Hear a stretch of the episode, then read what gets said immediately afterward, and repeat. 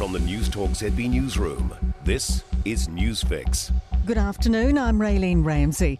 This is your afternoon news fix for Wednesday, the 21st of September.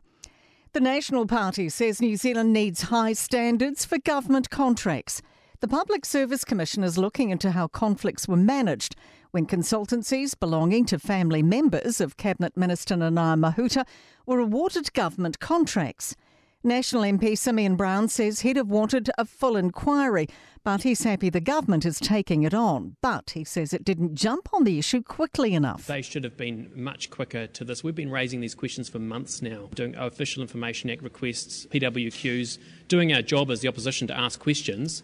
New Zealand University staff are deliberating whether to go on strike. Blake Benny reports. Tertiary Education Union members at all eight universities will hold sector wide strike action ballots for each collective agreement. Negotiations since July have been targeting an 8% pay rise. Assistant National Secretary Irina Bruin says members want increases that meet inflation and reflect the work they do, and they want spending to stop being funneled into buildings rather than people. Members will vote next week. Information released on the first round of the cost of living payment is earning the government more indignation. The National Party says new documents show the money went to more than 49,000 people who weren't wage or salary earners, and 6,600 people at overseas mailing addresses received the handout. Finance spokesperson Nicola Willis says there may also be others who shouldn't have got it. There's a lot of people, but the question for ministers is just how many ineligible people received the first payment and how much did it cost the taxpayer. Frustration that gender pay gaps still exist. 13 corporates have published an open letter imploring the government to mandate pay gap reporting.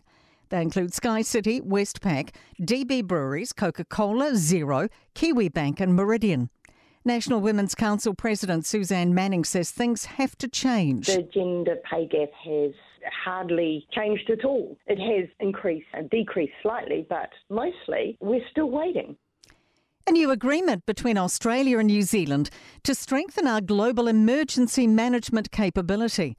The Memorandum of Cooperation reinforces the relationship between our National Emergency Management Agency and the new Australian equivalent. Minister in charge Kieran McAnulty says our countries face similar natural hazards and can learn a lot from each other. And a big win for the Tug Lyttelton Preservation Society with a more than $50,000 handout from Christchurch City Council for a boiler. The 116 year old tug is New Zealand's oldest operational steamship and one of the oldest in the world. To sport, and all white striker Chris Wood is paying tribute to Captain Winston Reid as he prepares to bow out from international and possibly all top level football after this week. Wood says Reid has had an incredible and inspirational career.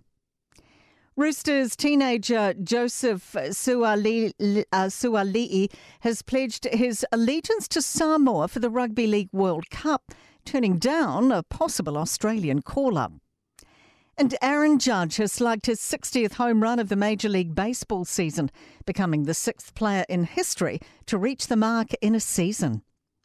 I'm Raylene Ramsey, and that is your latest news fix. We'll be back with the next update tomorrow morning from the Newstalk ZB Newsroom. For more news, listen to Newstalk ZB live on iHeartRadio.